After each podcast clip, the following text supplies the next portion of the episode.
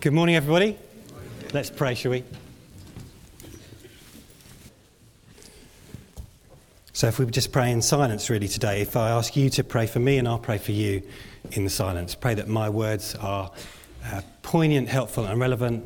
I'll pray for you with a pastor's heart that they're appropriate.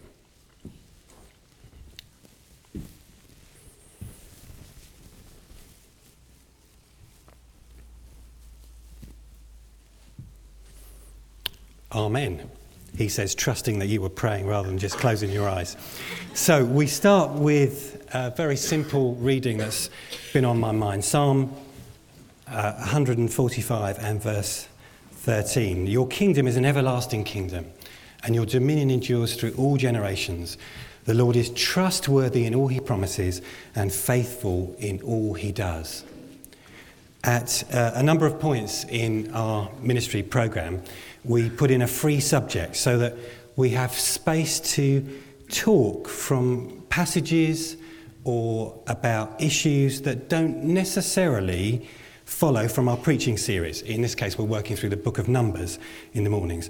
But instead, that we, we pick a theme uh, that is something on our heart or is something relevant or poignant at the time. Today is one of those days, and I want to speak around issues around the theme of homosexuality.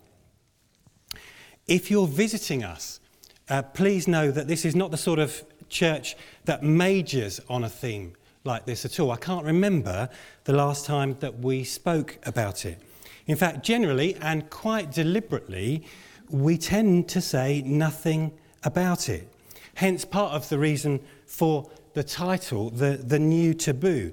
And there are lots of good reasons uh, why we don't talk about homosexuality a lot.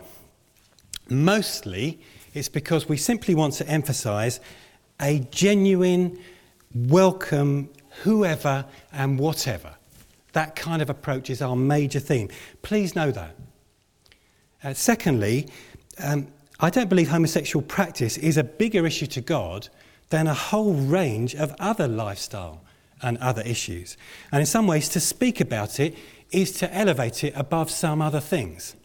And so we haven't wanted to do that, or issues. And thirdly, to speak about it is to seemingly align with some people who speak so vehemently about it that I feel uncomfortable aligning myself with them. And fourthly, uh, pastorally, I'm aware that we all come at this with different perspectives. And I shall try to show that as we go along.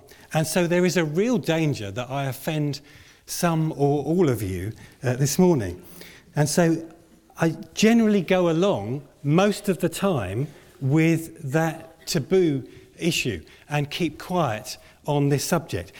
If that's the case, why, in, in, with some right mind thinking, would I then speak about it this morning? You may be asking. Well, three things have changed my um, view, at least in the, in the sense that I should speak about it today. The first is the same sex marriage bill, which is currently uh, going through Parliament. A month ago, we prayed about it carefully and helpfully, um, I thought. And even prior to that, a number of you emailed me about it. It, it seems to me, and to a number of us, that that bill represents a kind of gr- ground changing moment. Um, something significant is, is happening. Uh, generally, that's happening gradually, but this is something you can, you can pinpoint and you can marker and say something significant is happening at that moment. Secondly, um, Steve Chalke wrote an article uh, in this magazine, Christianity. You'll see that it, uh, the, the title of the, that issue of Christianity was called The Last Taboo. I've borrowed that title and changed it to The New Taboo simply because I don't think it is the last taboo. I think each generation has things that fit that category. And also because there is something in the phrase the last taboo, which for me seems to imply where we're going to end up. Um, like, like we're finally getting over something. Hence, for me, the title New Taboo. Now, some of you will know the name Steve Chalke and others not. He's a well known Christian leader. In my Christian life, he's been prominent and in so many ways a helpful Christian leader who, as he explains in this piece, has changed his mind on this issue and recently conducted a service of blessing for a gay partnership. And the third reason I think that we should speak about this is because of our commitment here. We aim for all we do here to be like the half-time team talk, helping and equipping people for issues that are relevant, issues that are on people's radar during the week. And this is most certainly one of those issues for us. Let me give an example of that. Some of you know that I play tennis every week on a, on a Tuesday night. And very often, um, over the last couple of years, there's been a group of teenage girls who play um, on the court next to us. Now, teenage girls, when they're playing tennis, they play very, very well, but they can also just make it um, a social event, having conversations that us blokes, 40 something blokes on the court next door, simply don't have. And um, they can also have those conversations in a way that 40 something blokes on the court next door simply don't exist. And it's very often like that and very often very illuminating. Many of my thoughts come from that tennis court. On one occasion, uh, a new girl came to join the group and uh, she was a Christian. She was introduced to the kind of, if there's a female equivalent of alpha male, she was the, introduced to this girl who was the best at tennis and the loudest and the most vocal. And she was introduced as being a Christian to this group. And, and, and the first thing, the first thing that this uh, dominant girl said was, Really? You're a Christian? Do you hate gays then? Her words, not mine. Do you hate gays then? The first question that she was asked. Now, this girl, her answer was no. No, I don't hate gays. And then the second thing that this girl said, she referred to a, a, a boy that they all knew that was in the same school. Small city, I'll call him Bob, because he most certainly wasn't called Bob. she said, Well, Bob's a Christian and he hates gays. And this girl said, Yeah, I know. And I'm not Bob. Now, for me, that illustrates a number of things. It illustrates that this is one of the issues Christians face, particularly young Christians, a lot of the time. And secondly, um, it's often voiced in an impossible way, in an impossible way to meaningfully dialogue and, uh, with it helpfully and to talk about it. And, and, and thirdly, there are two Christians in that story. There is one called Bob who seemingly was seen by both of them as at the hate end of the spectrum here. And there's this other girl who's just wanting to be true to her faith and show some love in the situation. So, related to this issue, it raises issues of how does the church today meaningfully relate to the gay community, including the lesbian community uh, and bisexual communities? And as I speak about that, I'm aware that in this room, we'll be making more than theoretical connections. Some of you are making connections with your friends who are gay. Some are making connections with colleagues. Um, some with family. And some are making personal connections yourself.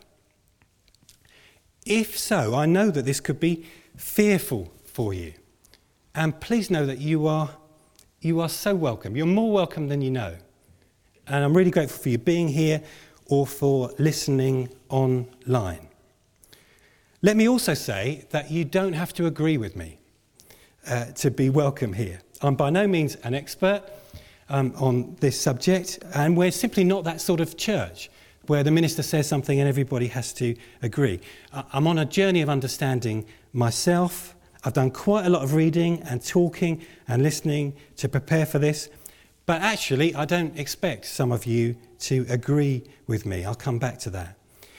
If you do disagree, I hope that this is the start of a conversation, not the end of it.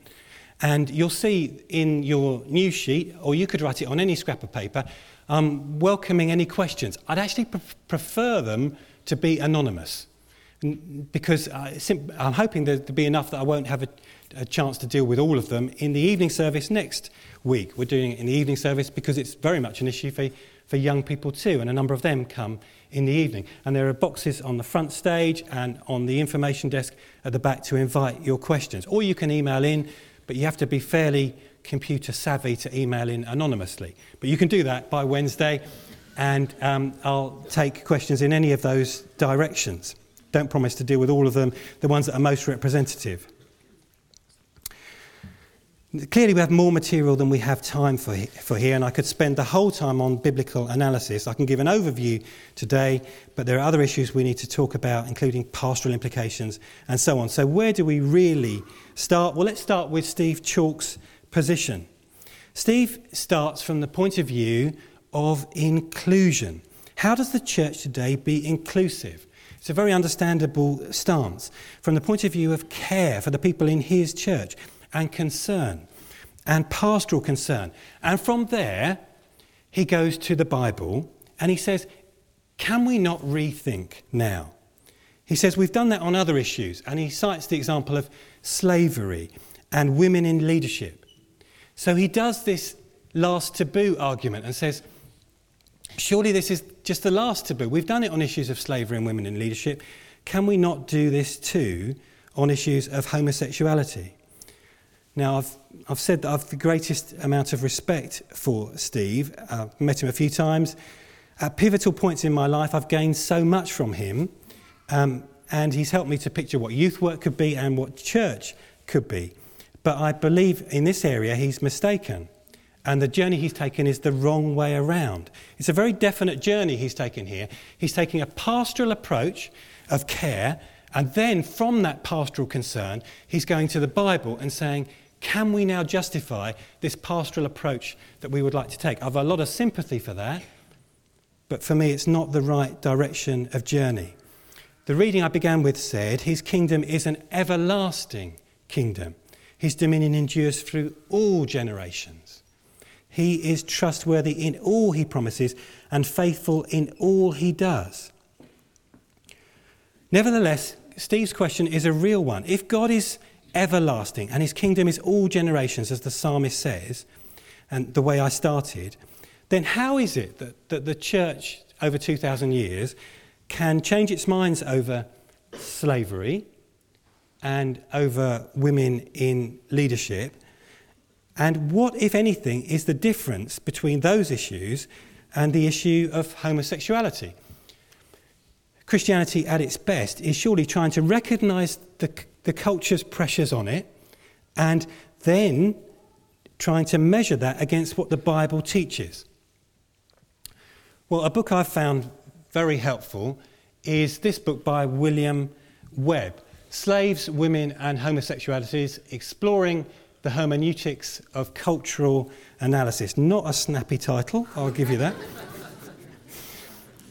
but I found it to be, I don't think there's going to be a film version of it, but I found it to be a helpful book. It does try to do what actually we try and do most Sundays, which is ask the question when you look at the Bible, how can you tell if something, a teaching, and instruction in it, in it is for a particular time and a particular culture, or if it's forever?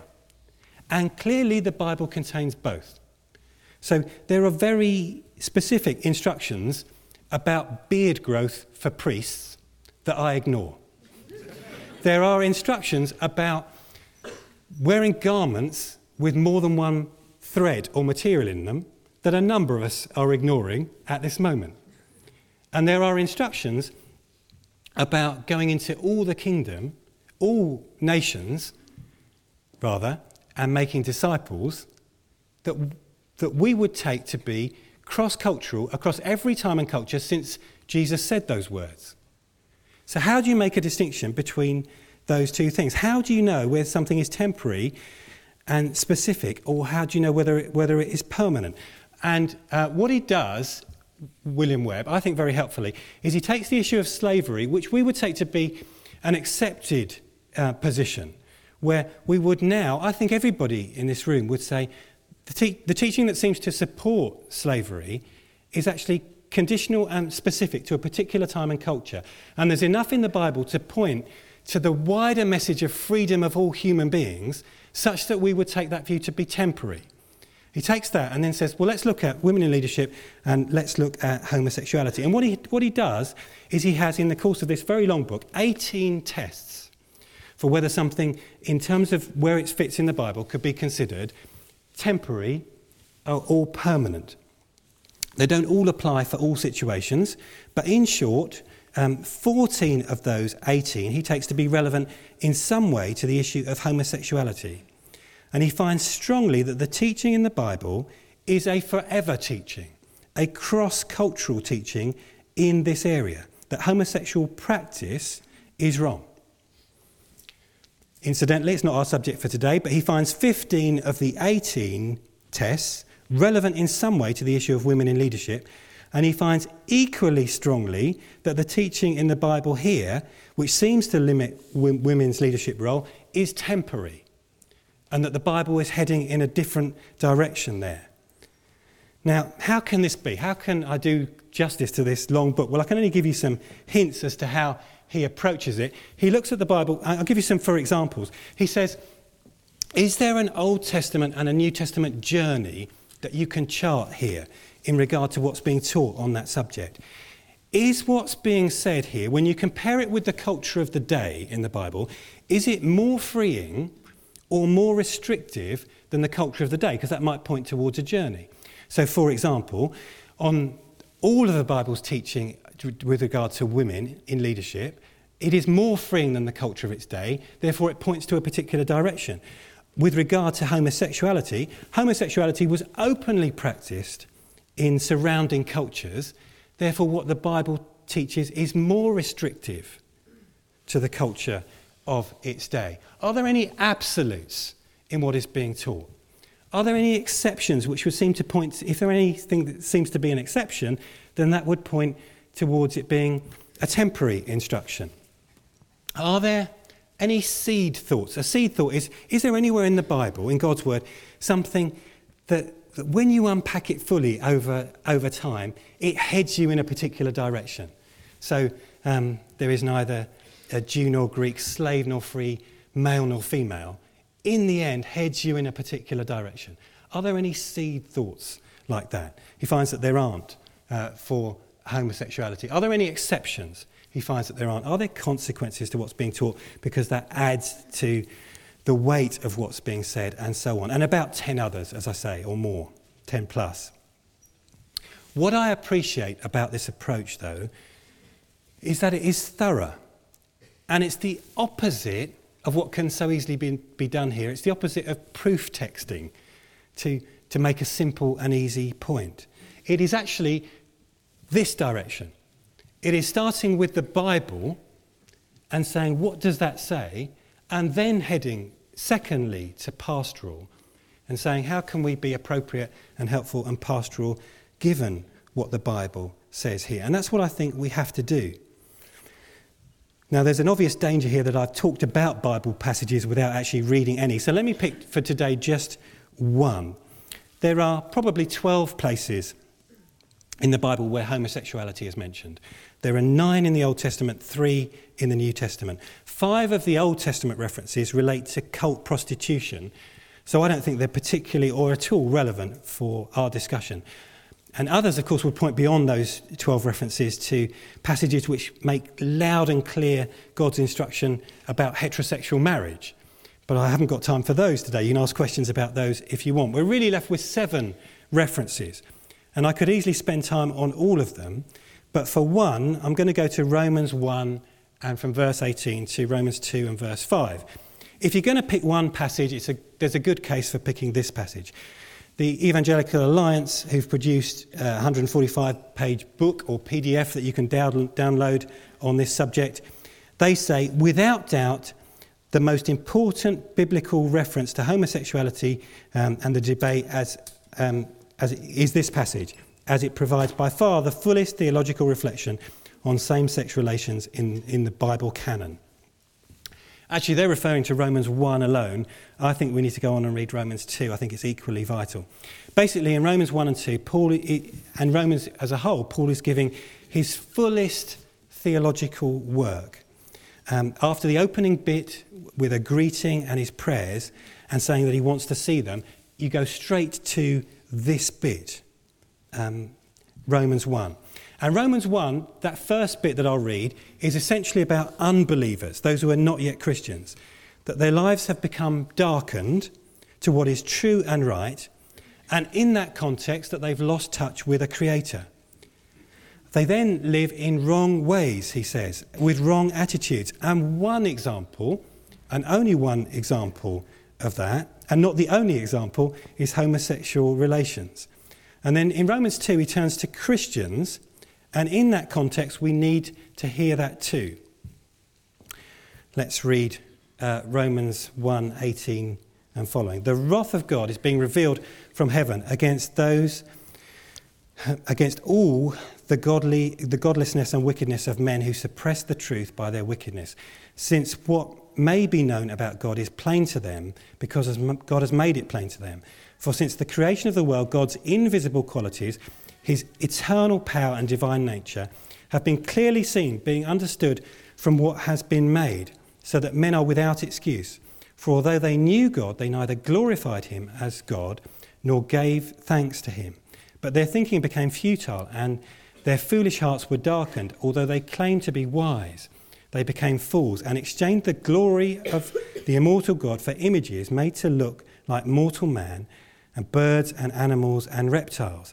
Therefore, God gave them over to, in their sinful desires of their hearts to sexual imp- impurity, for the degrading of their bodies with one another. They exchanged the truth of God for a lie and worshipped and served created images rather than the Creator who is forever praised. Amen. Because of this, God gave them over to shameful lusts. Even their women exchanged natural relations for unnatural ones. In the same way, the men also abandoned natural relations with women and were inflamed with lust for one another.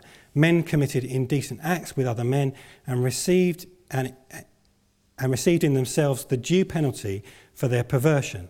Furthermore, since they did not think it worthwhile to retain the knowledge of God, he gave them over to a depraved mind to do what ought not to be done. They've become filled with every kind of wickedness, evil, greed, depravity. They're full of envy, murder, strife, deceit, malice.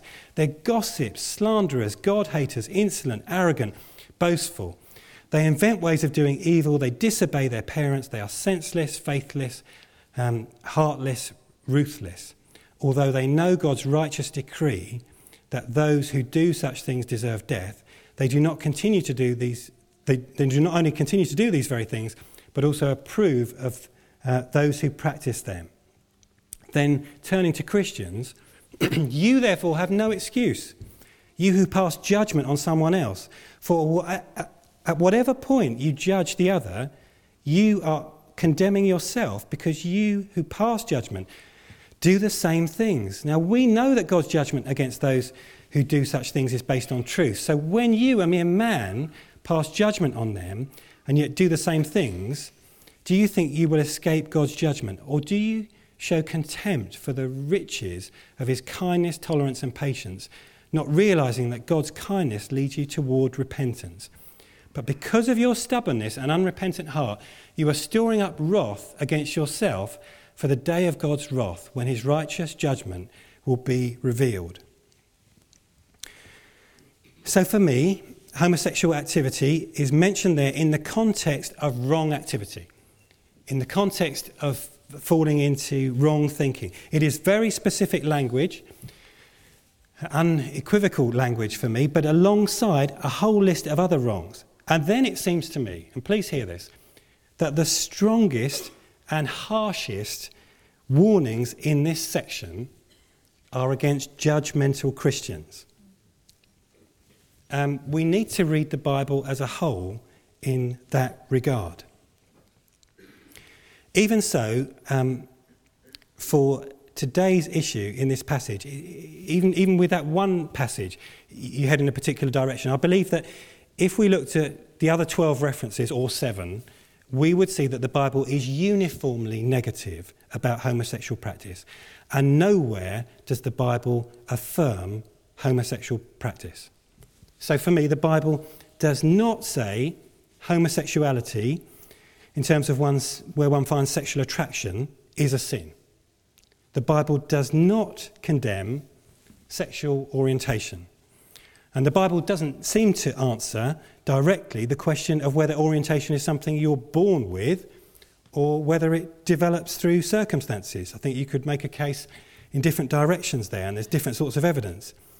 But the Bible does call homosexual activity or practice a sin. And when I say that, I know that the words aren't always heard that way. Some people hear those words and instead hear Christians believe if you're gay that you're going to hell for being gay. And that's not true. Yes, homosexuality is a sin, but so are lots of the things we're guilty of in that passage greed and selfishness and heterosexual lust and adultery and a whole range of other sins. Sin is important, but we all stand before God needing forgiveness. I've also read the arguments for relaxing the teaching on homosexuality. Uh, the last taboo type argument that Steve Chalke presents, you know, we've changed our minds on other views. Uh, uh, there's also an argument based on the fact that Jesus doesn't specifically address this issue. There are those who try to find hints of same sex relationships elsewhere in the Bible. I'm not convinced by any of them. Uh, one concession I think I would want very much to give is that most, if not all, of the teaching the, in the Bible about homosexuality is not about committed homosexual relationships. It's simply just not about that. It wasn't particularly an issue in, most of the Bible's uh, written times. But that doesn't change the overall message. Every generation has one or two issues uh, where Christians are called to go against the norm. And I believe this is one of our issues. Um, the ground has shifted beyond recognition in my lifetime. I'm 46 and uh, it's changed beyond any recognition. And, and the old days weren't particularly the good days when homosexuality was uh, a form, a word that could be used as ridicule in the playground. So, on that tennis court next to mine with the teenage girls, the, the Christian girl and um, the other girls, um, I'm with the Christian girl. I'm, I'm not with Bob. I would want to disown as fast as I could any associations with hate. In the end, one Christian commentator says you cannot reverse the Bible's teaching, looking at what Steve Chalke said, on the issue of homosexuality, and at the same time remain faithful to Scripture. You simply have to muster the courage to say that you do not agree with the Bible. I find Matthew Parris very helpful here. Matthew Parris is uh, not a Christian. He's, uh, I think, still a writer for the Times. At different times, he's written for the uh, Spectator and for the Telegraph, I think. He's openly gay, and um, he puts it better than I can, he, he says. He, he, wrote this at a time when, um, a few years back, when the issue of gay bishops was particularly coming in the news. But from his perspective, I find what he says amazing. He says, It's time that convinced Christians stopped trying to reconcile their spiritual beliefs with the modern age and understand that if one thing comes clearly through every account that we have of Jesus' teaching, is that his followers are not urged to accommodate themselves to their age, but to the mind of God. Christianity is not supposed to be comfortable or feel natural. The mind of God contemplating the behavior of man is not expected to be suffused with a spirit of whatever. I feel for homosexualities, homosexuals struggling to reconcile their sexuality with their membership of the church, and I strive, though I feel to, to have to be able to feel indignant at conservative evangelicals, though passion fails me. And I know why. Inclusive, moderate, and sensible Christianity is inching its way up a philosophical cul de sac. The church stands for revealed truth and divine inspiration, or it stands for nothing. Amazing words. I think in this room, though, we come at this with different perspectives, and that's why I don't expect, or particularly even necessarily want, everybody to agree with me. Let me illustrate that in three ways. I think we come at this in different ways in terms of whether we get the logic of what the Bible is saying, not just the teaching. In other words, some of us, we, we don't just hear what the Bible is saying in this and perhaps agree with what I've said. Intuitively, it makes sense to us. That may have a lot to do with our upbringing and our age. But that's not the issue. Sometimes we're called to obey God's teaching because we get it in the round, even if we don't get one specific bit of teaching. Trust the Lord with all your heart and lean not on your own understanding. So we come at it from different perspectives there. Some of us, this is a live issue regularly in natural conversations. For all of us, it's a live issue in terms of the media talking about it. That's a given. But for some of us, this is a live issue in our workplaces, in, in an assumed norm that's not what we assume, in our families, maybe in a whole range of other contexts. And for some of us, this is a personal issue. This is um, an area of, where we face it daily because same sex attraction is one of our issues. Now, none of that changes what I'm saying, but I would want us all to understand that to the degree that those things affect us, we're asking very different things among different people in this room here. So if you already get the logic, if it's not a live issue for you, if this is not a personal issue for you, then we can appear very judgmental if we use harsh words. For somebody else in this room for whom they want to obey God but they don't get the logic at this point, this is daily a live conversation for them, and, and or this is a personal issue for them. You, you see the difference. For those people, the platitudes don't sit comfortably. And many of us for whom this is not our issue, therefore feel very uncomfortable talking about it. But I think we must, and I think even if we don't have a right to, others do. In our evening services at the moment, we're uh, taking teaching based on a book by Vaughan Roberts. Vaughan Roberts is rector of St Ebbe's, Oxford, and he's written a whole number of books. We're looking at one called Turning Points in the evening service at the moment. Uh, another one of his books is a, a book called um, Battles Christian, Christians Face, in which he writes chapters on image and lust and guilt and doubt and pride, keeping spiritually fresh, and so on. It's now in its fifth reprinting of the book, and in the fifth reprinting, he added a preface which makes it clear that the chapter on the battle of facing same sex attraction is, along with all the other battles, a battle that he personally faces. And he, in an interview described, which you can look up online, describes fully what that is like for him in choosing celibacy. And he says, When tempted to self pity, I remind myself that celibacy, that's true, not just for those attracted to same sex, but for all who remain single despite longing to be married, for example. And he talks about those who've come to him for help with this issue. He says, I pray every Monday from a list that is divided into two. Those who continue to seek to be faithful to the Bible's teaching that the only right context for sexual intercourse is in a marriage between a man and a woman, and those who've moved away from that view Sadly, the second group is growing. It's a great and honest and even heroic piece, I think. Unlike Vaughan Roberts, we may have lost our right to call others on this issue. It seems so completely counter-cultural uh, to, to our felt desires to say, are we really saying that, that two loving people who have same sex attraction can't commit to each other for life? and still be fully committed followers of Jesus. That seems so countercultural. And at that point, a number of us feel uncomfortable. Please know that. But I would want to say that, that even if we don't have the right to speak on that issue, Jesus does. Because Jesus exemplifies self sacrifice and self denial, and at the same time, fully living. And Jesus has the right to speak there.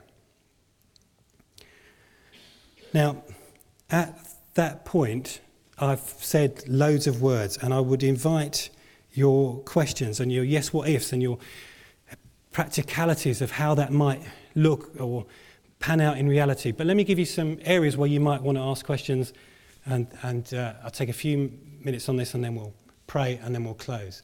You might want questions about other Bible passages, invite me to give an overview. If you do, that's, that's fine. Your question might be this about how do you disagree well when it seems now impossible to, to dialogue meaningfully with the gay and lesbian and bisexual communities? How do we even begin to try to, to do that? Your question might be a, a good Samaritan type question. What does practical love look like um, to those for whom we disagree on this issue? I, I, for one, am very proud that on, on the day that we launched CAP, um, Colin stood here and said that we would serve anybody regardless of a whole range of issues, I- including um, sexual orientation and practice. I think that's absolutely right. Um, we're called to love our neighbours, whoever they are. Your question might be about national laws. Um, I personally I can see a good case in a liberal democracy eh, such as we live in for supporting civil partnerships. But for me, redefining marriage is beyond the role that a, I believe a government should do. And I think it would be appropriate for us to oppose that, as, as a number of us did do. Your question might be in this area of Okay, give us other examples where we don't necessarily get the teaching that God is saying in the Bible, but you're still saying He's Lord of all. If we really take this issue on board, you'll see that this isn't an issue just for those who are facing same sex attraction. This is a challenge for all of us to live in a way that is other than our desires and therefore find fully living, following God. One of the reasons we should welcome those who are gay to be here because they have a message for us about living counterculturally. Discipleship. How do you disciple somebody with self, same sex attraction? Family. You may have questions about what's my approach to somebody in my family who's just said that they're gay or openly gay or going to be living a gay lifestyle. You could ask questions about that I would begin my answer with unconditional love and welcome. But you can answer questions about, ask questions about it if you want. Welcome, the challenge to provide a genuine Christian community. Um, I look back on this and I fear that in at least a couple of examples, I didn't do well when a friend told me they were gay. And uh, so, what, is, what does welcome look like? Um, what, what might our words look like? You can ask questions about that if you like. And the fact that he's Lord of all and we're called to obey him. The challenge is for each one of us, wherever we sit on this issue, it's much bigger than homosexuality, as I'm sure you can see. We're all made in the image of God. And we're all fallen, and we're all fallen sexual human beings. Jesus profoundly challenges all of us whatever our sexual orientation. It'd be great if some of you could ask some questions, or it'd be a very quiet evening service next Sunday evening. Come along if you want to. I'm going to pray and then we're going to sing. If the band could come up, please, and I'll pray.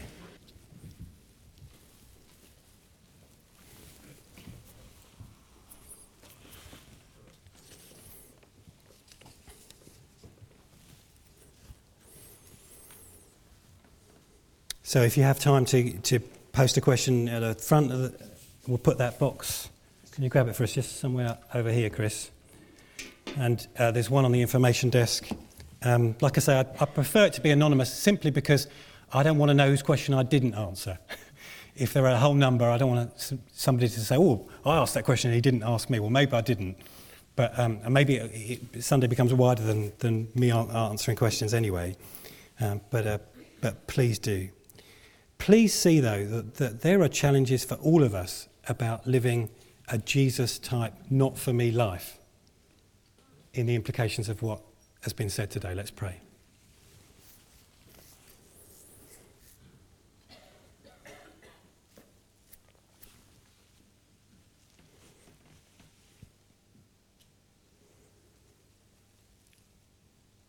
Lord, as, a, as one theme I pick up on, on the Christian community challenge here that we would be a welcoming, uh, inclusive Christian community and disagreeing well.